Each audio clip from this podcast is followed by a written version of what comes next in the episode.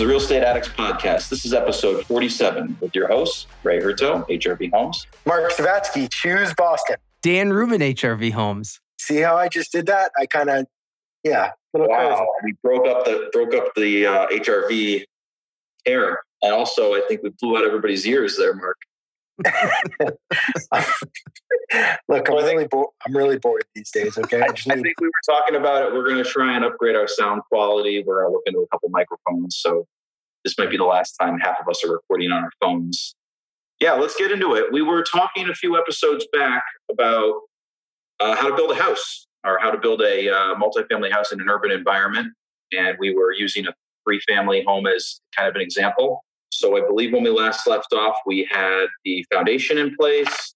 We have our utilities set up, kind of the site work. So now we are ready to get into the framing aspect of it.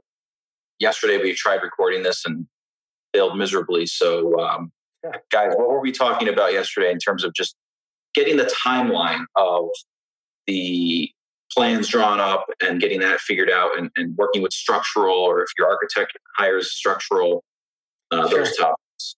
So uh, my, my sense is that you need some basic understanding of, uh, of structural engineering as, as a developer. You can build anything you want, but why would you? You know, so often we get these drawings from an architect that have all sorts of steps and cantilevers and shifts within uh, what's otherwise a nice clean bearing line and, and you're going to pay for each and every one of those moves and, and I'm not suggesting that we all build rectangular boxes, but if there is a move to be made and, and you're going to pay for some additional structure or a transfer beam, then I think you need to have a good reason for why. It should be favoring the street or something that something will be appreciated and seen. I completely agree. There's, you know, this is as much on you making sure that you're intimately involved during the planning process with your architect and designing the the building itself before you pass it along to your structural? Because how many times have you passed it along to your structural engineer and he's like well this is doable but yeah, yeah you yeah. know? But you have a you have a moment frame here. You have structural steel all the way down that column you know? Meanwhile your joists are going to run this way for like 12 feet and then they're going to shift directions for the next 16 feet and good luck running your hvac like yeah. you know it's like so, I mean, the fundamental understanding here is that you want to, all your loads or the weight within the building should, should stack nicely to the extent possible. Exterior walls should land on foundation elements. If you have a bearing line that's running through the building, it's nice not to interrupt that frequently as, as you go up. Or otherwise, if you do, you, you need to transfer that load. So that, that can be done. But like, I think one one very typical example you might look at is just say a rear deck. Is that rear deck going to cantilever, or can you throw in some posts and column footings? And you need to think through which is which is the more cost effective solution because it's it's not always less money necessarily to uh, to have to get concrete post footings and post down it also comes down to the size of the deck too, right? You know, and and what's going to sell. People love outdoor space, and cantilevering a deck, you can only go so far, so many feet.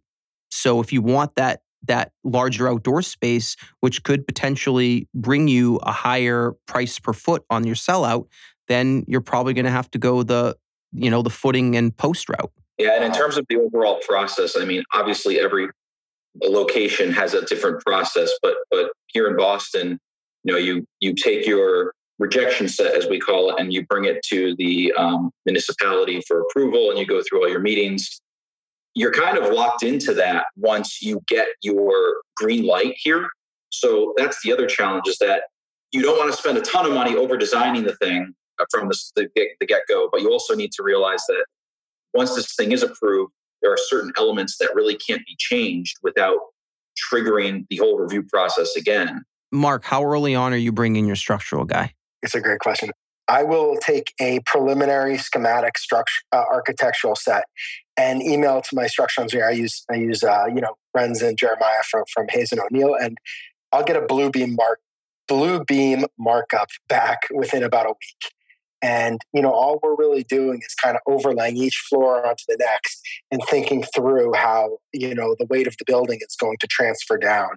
And, uh, you know, maybe looking at larger openings too, making sure that we've given some consideration to, to where the building might need shear strength and just talking through where, where steel may be required or not.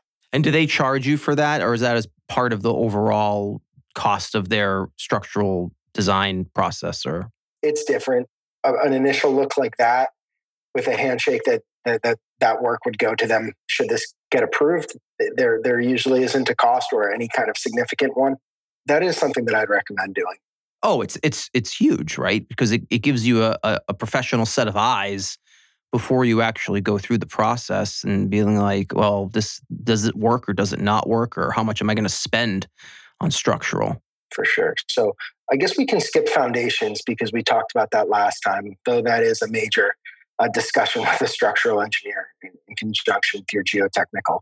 But eh, some other questions your, your structural is going to put back to you as the developer or your architect. First thing might just be joists. Do you, do you want dimensional lumber, engineered I joists, which just have that web through the middle, or are you going to run with a uh, open web joist? There's trade, there's costs and benefits to each. Dan and Ray, what have you guys been uh, opting towards lately? We've always gone with the joists typically, done some dimensional lumber as well, usually in situations where we're sistering onto older timber uh, in like a gut reno. But for a new build, it's most likely going to be like an I joist. And, and the interesting thing with I joists is that from a structural standpoint, they can also be designed where you're not just running one every 16 on center. You can also have them say, hey, give me a little more rigidity to the floor, and maybe you double them up every three, every uh, uh, every third, and this way here you're not adding LVLs as well because to Dan's point, you know you want all the joists kind of running in the same direction ideally, and you want to make it easier for your mechanicals to go in. Ray wants to try trusses so bad. Trusses, yeah. So uh, we've been we've been doing some open web trusses uh, recently, and uh, I'm a fan. I think that the trade offs are um, you suffer, you sacrifice some ceiling height with the open web truss as compared to, to an engineered I joist. Cost wise, I think there is a small premium to them. They do tend to be a little more flexible. You can, uh, there's more of a shop drawing process. Some of these trusses, there's two kind of garden varieties. I don't want to get too far into the details, but some of the open web trusses you have the ability to cut just on a, with a skill saw down down to length. Others are more like this uh, joist goes here and it's designed to go in that spot in the building and and you don't want to you can't modify that. And the benefits to trusses obviously a you can run all of your hvac through them correct? So no soffitting. Correct yeah. That's a discussion you should have with your mep engineer too because often you can provide blockouts or you can you can influence the spacing of the open web to make sure that you can accommodate the, the uh, HVAC. Yeah, I mean that was the only reason why I was pushing so hard at the time. You know, things have transpired, at least in Boston, where there had been some notable fires, and uh, trusses are basically the fire department's number one enemy because they're so open and exposed; they'll burn very quickly. So, from a fire safety standpoint, during the construction phase, not great. And Mark, you were saying that the the ceiling height you'd have to consider because the, the floor to ceiling assembly would be increased with a truss sometimes versus an I joist. I mean, do you think that's still better than having soffits all over the place? Yeah, or drop or dro- having to drop your ceilings uh, in select areas. I mean, the one the one room that you're always almost always dropping ceilings in is bathrooms, right? Because with you know you have fan, ceiling fans and traps and plumbing and all this other crap that's always going through, you know, and stacks running down and having to get out to somewhere. So you're almost always, at least we are almost always dropping bathrooms in our builds. Yeah, for sure. Um, hey, one little pro tip for people with the structural plans once you have them and before you you give them the final stamp of approval just make sure they're not lining up directly under where you're going to be putting a toilet because there's nothing worse than your plumber coming in and saying, "Oh, we have to move the toilet," and if you're already tight on space, that's not going to be fun. Yeah, yeah, I've, I've seen that change order a few times, right? Um, you know, you need to modify that in the field, head off uh, that opening to allow your plumbing stack uh, because that toilet is likely not going to move. You can use an offset flange. But you really only you only get like a, an inch or two out of an offset do, flange, if, right? Like a couple I've, inches. I've been maybe? in a situation where I'm hitting half the joist, and I can maybe skirt by with an offset flange. But it's undesirable. Uh, offset flanges can get clogged more easily. The worst is if your if your toilet ends up sitting directly on top uh, of an LVL. Yeah, That's even yeah, worse. For sure. you know. Um, so. Next question that comes to my mind, and this is usually an easy one for me now.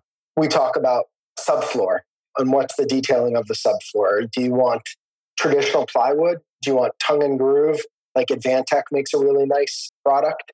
Are you going to do a sandwich where, where which means plywood with a layer of sound mat in the middle, followed by another uh, layer of plywood on top, which is good for acoustical considerations. But all these have cost have you done that? We have. We definitely have on uh, on some of our more expensive stuff in the back bay. I could see the price ticking up yeah, pretty quickly why not resilient something like that, that, kind of application. I mean, you, you would do resilient channel as well on the underside for the ceiling, but what you're trying to mitigate is that impact noise and sound transmits. But Dan and Ray, you guys had an experience once, right, where where your stairs were being cut and measured based on a detail that assumed that same sandwich of plywood, which adds a certain element of thickness to the floor, right? And so had to recut a couple stringers.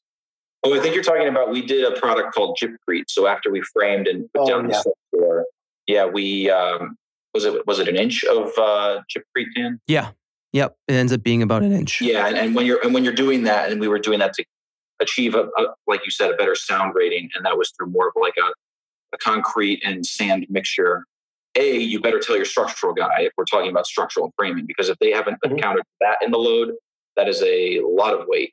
And mm-hmm. second of all, you do need to update all of your heights for everything your door thresholds, going to the ceiling, your fixtures on the floor, like that toilet flange. Everything needs to be elevated. Otherwise, when you go to pour it, good luck, it's all buried.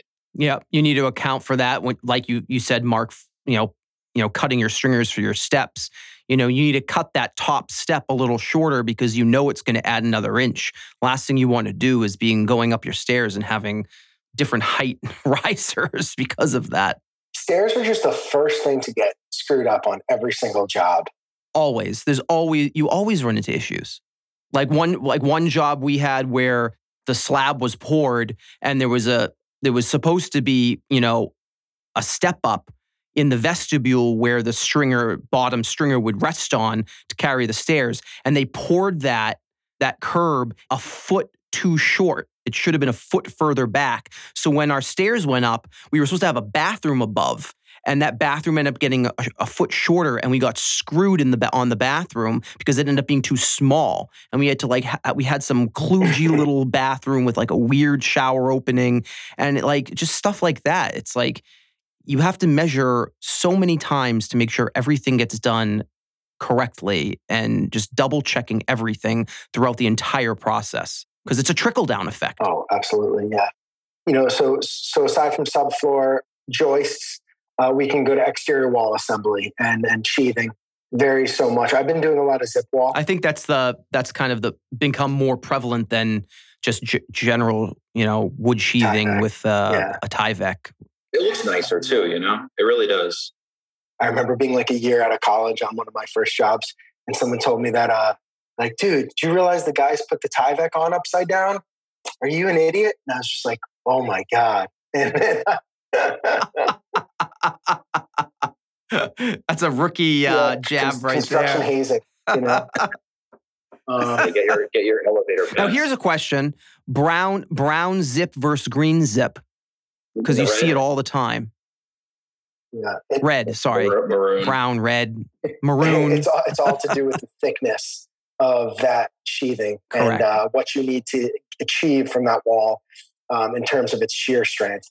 There's some limitations for zip wall, and the most notable, in my opinion, is uh, fire ratings. So if you're in proximity to a lot line, three feet or less, zip is not a suitable exterior sheathing for that reason. But when we were at IBS, this past year before everybody got COVID. Oh, can we stop there? I think that everyone may have got COVID from IBS. Yeah, I think that's where it started. I've been reading about yeah. Patient zero was at IBS. So on the internet says that, so I believe it. But there you go. the, the, the shear wall. We actually were walking around there, and uh, the DensGlass guys, uh, which is uh, from the exterior, it looks yellow. So if you see it, it that's basically your fire rated product. Uh, and you also use it between units if you had kind of as a, like a demising wall, if you had it in between units as well uh, for a fire rating standpoint. But that gives some shear properties. I believe we were asking them about it. I think they have something. Well, you have to paint it now, right? They came up with this like paste that you like paint this paint it on or roll it on, and it creates like that rigidity that it it allows it to like once it cures, you know. But I don't know because I I heard from from structural once that like you can't just have the DensGlass as an exterior sheathing. It doesn't give you enough shear strength for the for your building. So I don't know. There's a lot of ways to skin the cat. I mean, so a couple things that I've been talking to like my engineers about. One is trying to standardize stuff where possible. One example might be nailing patterns and shear walls. In theory, there's supposed to be X number. The nail pattern should look like this for this type of shear wall or that for a different type of shear wall. In my experience with the guys in the field, they just kind of go crazy with the nail gun more often than not. So, you know, give me three types at most of, of nailing patterns for shear walls. That, that's one. And then another one, maybe like sometimes hold downs. I've gotten into problems where a threaded rod was specified to be this diameter for this hold down and this diameter for that hold down. And I think it's designed with the best of intentions to save uh, money on materials. But at a certain point, the risk of mistake from just like an oversight with the wrong rod going, the wrong diameter rod going in the wrong place outweighs the, the benefit of maybe saving a few bucks on materials. Agreed. Uh, more often than not, those are the things that are almost always overlooked by your framers, right? You're always walking through double checking, and almost all of those hold downs or, or tie downs are half of them are usually missed for some reason. I, I I, am always going. I feel like I'm always going back to my framers, being like, "You missed one there. You missed one there." You know, like. So the hold, hold downs are super important, right? Like usually buying them from Simpson, and they're a much bigger part of my budget than I ever picked, than I ever imagined for framing materials. But in theory, they're starting at that foundation. And they're going to trace all the way up to the roof, and they're they're holding everything together in the event of, of really a high wind situation like a hurricane. But you have options with, with hold downs. And one thing that I, I try to push for in design when I can is strapping on the exterior of the building. So they'll use uh, coil straps fastened with nail guns basically to your exterior sheathing rather than perhaps following a post on the top of the post, the bottom of the post, the top of the post till you hit the foundation. Like I think that's a that's an easier install. It's funny how uh, the concern isn't how much load we're trying to resist or, or account for going downward, but it's it's that upward uh, load, like the house just you know all the well. That's why you see all those videos on the news of roofs flying away because they weren't secured or uh, that's, a, that's yeah. a big gust. Luckily, luckily we don't get down. that up here. All right, we were joking about like how many houses do you think would just have their roofs ripped off if we had like a cat three or four come through here? Yeah it is kind of weird to think like all the modern code when you think of it um, all the stuff that we're doing in a new build did not see any of that in, in, this, in, the houses to the left and to the right that were constructed you know 80 years ago or 100 years ago. They're still there. They've lasted. They've lasted i think the other thing that, that so. we haven't talked about but should be on people's radars if you are in an area where you have seismic considerations you know you need to take that in take that into account. So your structural plan and your framing plans may look vastly different because if there was an earthquake or something, you know, that's something we just don't have familiarity with. And again, going back to that hurricane aspect of it, if you're in an area where hurricanes are more prevalent or tornadoes or anything, you know, you're going to have all different calculations, considerations. And fortunately, this is what the structural engineer does for you. So I, I think the point is you can't overemphasize the importance. What's the point? structural. There's no point whenever I, I just um, yeah, but you know, I, to go back to finish the last thought, I think what an engineer, the, the guy writing the structural code would tell you is that the house that's still standing, that's 80 years old, doesn't have, you know, 10 foot by 10 foot window openings at the front and rear. Uh, so we've we've changed some of the way we build it. Yeah, and they don't have like you know 30 foot open spans yeah. in the middle of the building. Yeah, like, open concept was a lot less prevalent. So yeah. trying to think of like the big things that we get nailed with for change orders during the framing stage and things that are, are, are stumbling blocks. You for know, some reason, staircases. I mean, staircases uh, uh, always seem to get us. Like they either don't count the risers uh, properly, or something ends up happening, and we reframed some of those areas. Like the most one of the most recent projects we did, we had to shift everything down a little bit. Dan, I don't know if you can speak to that. So what I what I like to do on stairs is if if if there's an owner of the framing company or a foreman who's exceptionally good and I'm on site and I only have 45 minutes, it's just like that's the first thing I go to. It's like, hey, we can talk about these other things later, but can we just put a tape measure on the ground and figure out this stair and just be okay with where it starts and where it's eh, and make sure everything is is good. And then you mentioned toilet flanges. That's one that I see a lot. Headers, headers through windows. Yeah. I've seen this before, where you have a big window with that with a large header, and the framing is basically coming into the window.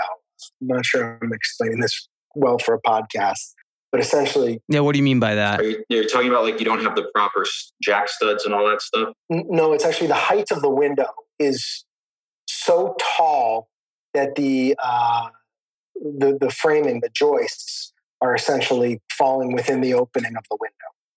So the architecturals weren't coordinated appropriately with the structurals for windows. Oh, um, I see. You know, I haven't. We haven't really run into that in any of our jobs, but maybe our windows yeah. haven't been big enough.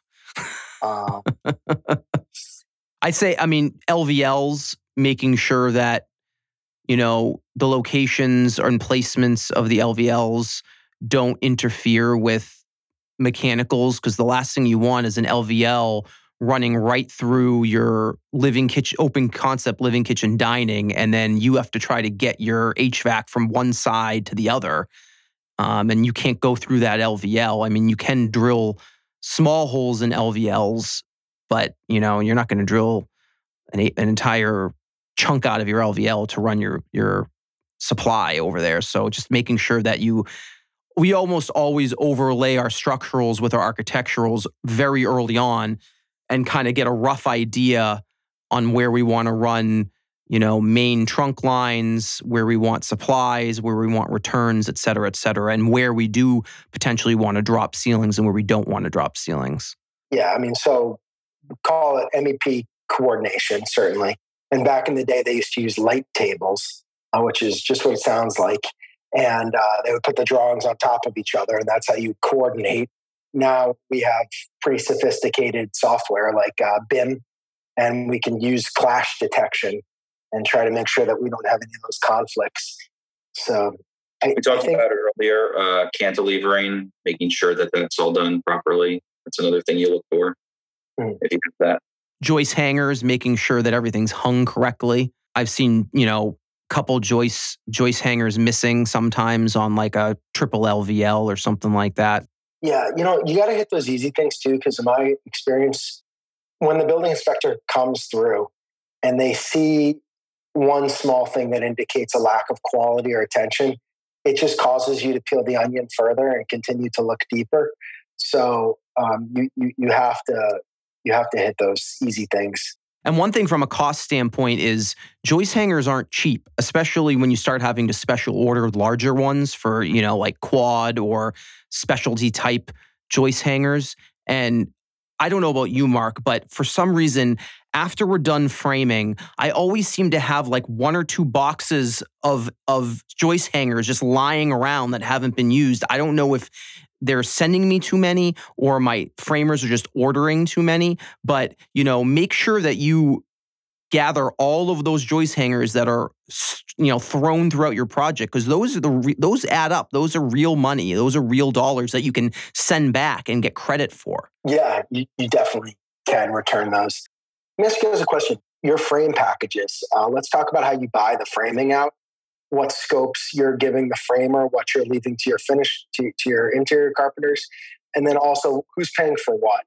So I'll give you an example. One thing I like to do is I'll give the I'll buy the framing package, and my framer will will provide me a, a labor only number. But I always ask him to include the nails because I've just found that nails go walking, or otherwise they get strewn everywhere. and galvanized nails can can add up, you know. It's interesting. Maybe we do that. We we do the same thing minus the nails. I like that approach. In terms of what the labor covers, it, it gets you everything framed up, exterior, interior, gets you the we've had different variations. So some have included or not or have not included bridging, blocking, fire additional fire blocking. So bridging and blocking on the exterior walls if yeah. you have anything between the joists, and then fire blocking and soffitting. We've we've had different variations of what we would include. So I always give I always give the framer the windows to install too. I like to actually give them hmm. unit A, all exterior doors.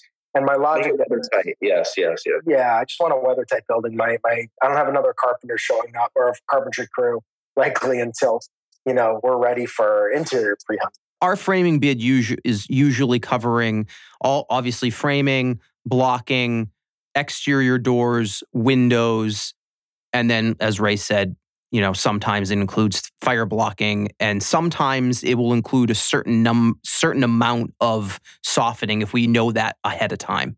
Yeah, or you know, a good practice is just to uh, qualify a unit price in the contract for a price per linear foot uh, to build soffit, um, so you're you're somewhat protected that way. What about decking and railings? You give that to your framer, or you leave it for your uh, finish carpenters to, to take going both ways, right? Yeah, we usually, I mean, as part of the framing bid, if there's any, you know, framing involved with with decks in terms of, you know, just just framing the overall posts and and joists and everything, that's usually included. Sometimes the the decking and the railings are included, but since again, sometimes it's part of our finish bid as well.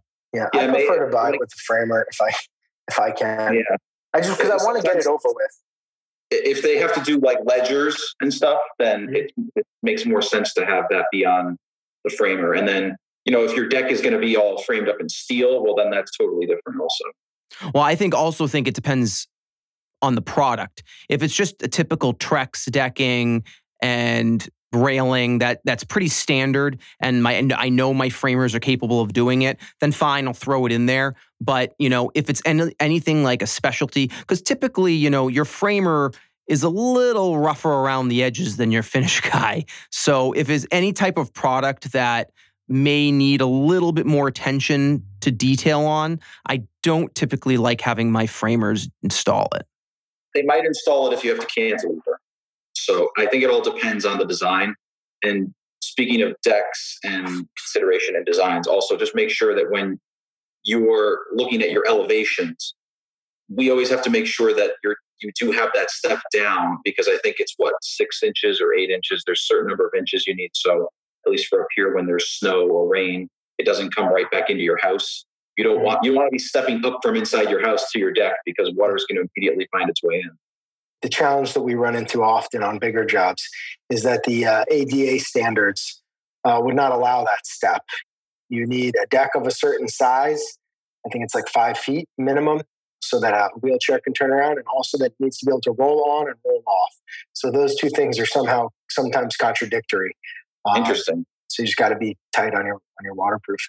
I've heard both ways. I've heard some architects that some architects have told me, and then they're, they're like, I'm adamant that you don't need a step and that there will be absolutely no water that will come back in. And I was like, how can you just, how can you make that blanket statement? But um, yeah, you know, if it's, if it's done perfectly in an, in an ideal world, hey, do you guys think that my uh, antibody test is, uh, I'm getting tomorrow? What do, you, what do you think? Do we want to take a bet? Like on if you've, if it's going to, if you've had it? If I have the antibodies or not. I think I think I got it. Say no. IBS. You think you got it IBS? Are you a hypochondriac, Mark? uh, my wife works at, at, the hospital, so I, I, I think I have a good so chance. you here. didn't get it at the IBS; you got it at home from yeah. your wife. That, that's going to be the, that's an IBS. Don't tell your wife that you got it at IBS. so the IBS was in February, and the Consumer Electronics Show was in Vegas at the same time. And there well, were it was a week before. It was a week before, right? A week before. Yeah, yeah, yeah. So I think there's there's good cause here. We'll we'll report back. But uh, so what about steel? Like, what do you do? You do a lot of flitch plates between LVLs and stuff like that? I have. It's very job specific for, for flitch plates or not, but it's uh, so for those who haven't seen uh, a flitch plate, the notion is that you make a sandwich using engineered lumber like an LVL and a flat piece of steel, and you will through bolts between the steel and the lumber, high low, high low, and in doing so, you're going to add you know structure. Uh, what am I trying to say? You're going to make that beam strong. You're going to make a beam. It's going to you can have a longer. You can have a longer uh, span. Yeah, for sure. So span. Yeah.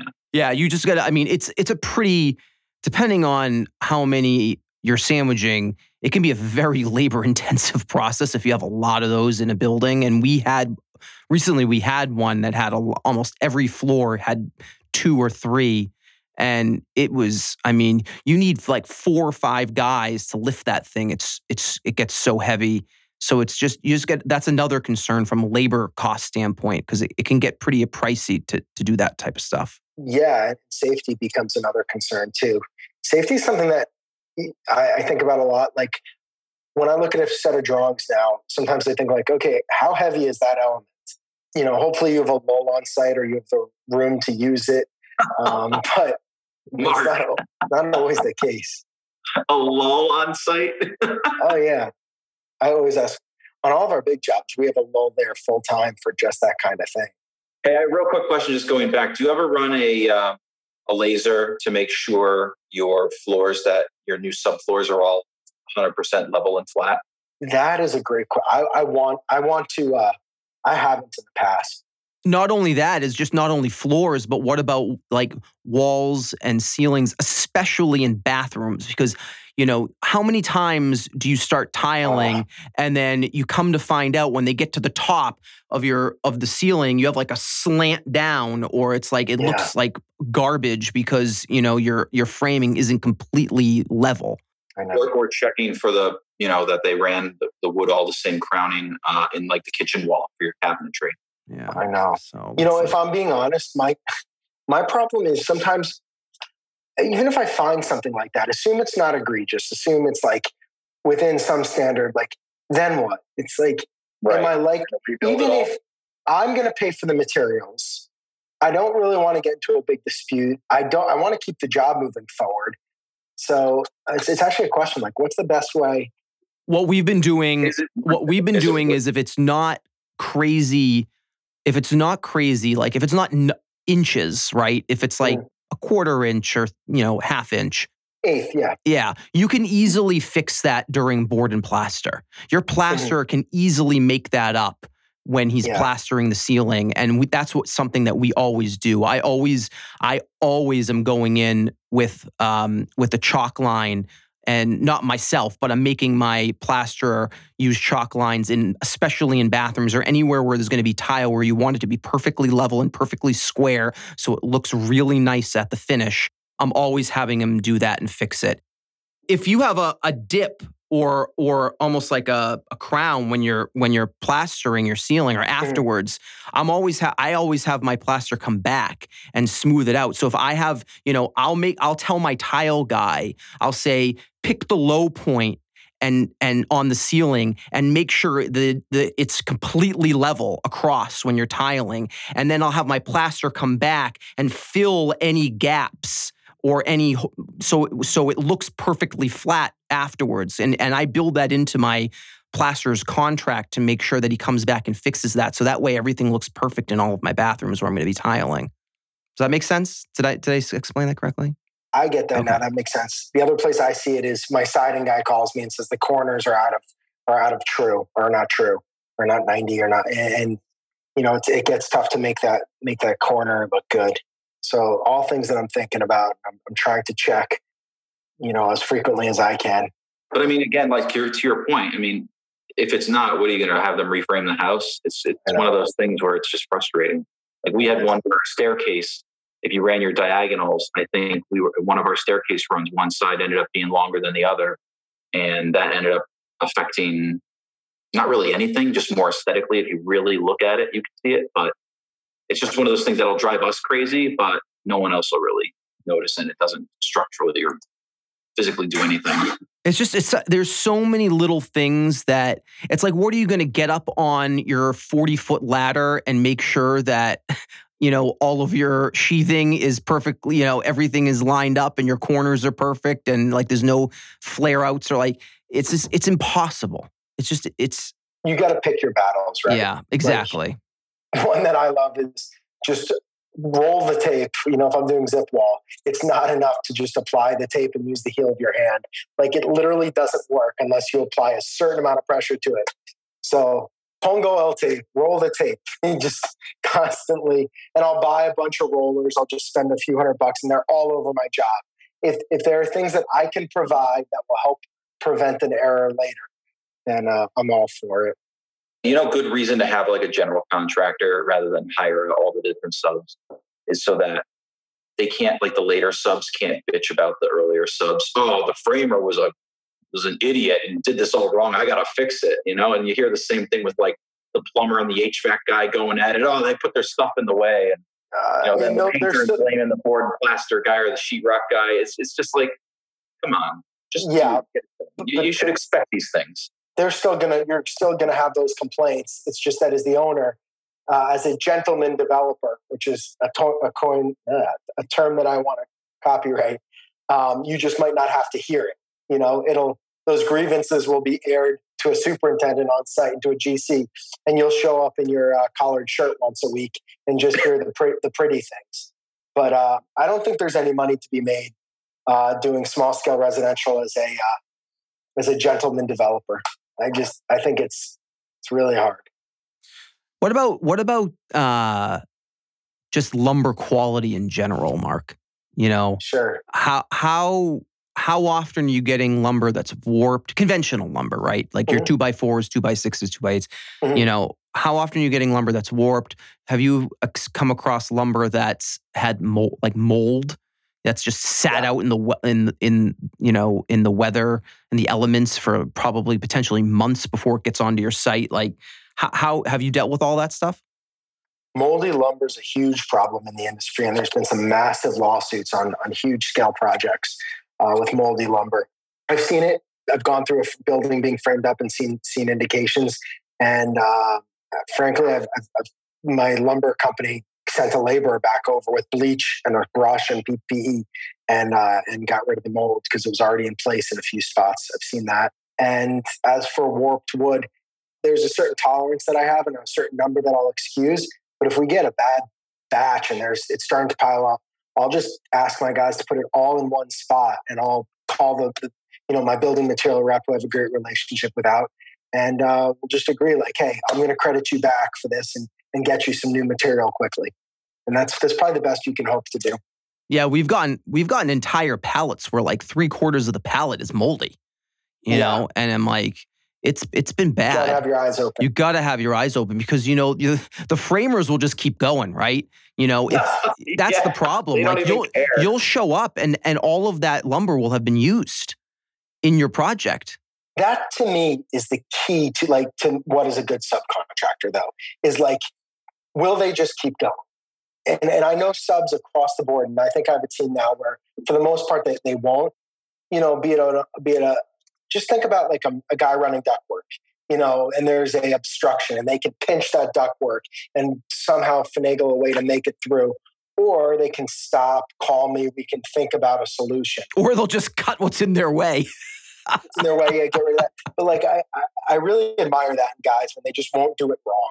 You know, tile guy, plumber, HVAC, framer, you name it. You know what I mean? Like it's the guy who's just like, no, I'm not going to take that shortcut yeah, it's part of qualifying your sub. If you're bringing in a new sub that you haven't worked with before and you're walking him through a job site and he's, you can tell that he's actually thinking about the job and he's actually thinking about how things are going to get laid out and where things are going to go and the process in which he's going to do it. Those are the guys that you want on your job. And if you have to pay a little bit of a premium for it, it's absolutely worth it. I know we're getting close to the end here, but I always say you can scratch your left ear with your right arm, but why would you? And there's a million instances throughout the build, and especially in framing, where I'm just looking at the guys where. Oh, you have all these little sayings. I love Mark's, it. Mark, Mark is Mr. Analogy, basically. it's just how my brain works. I just think in terms of uh, analogies.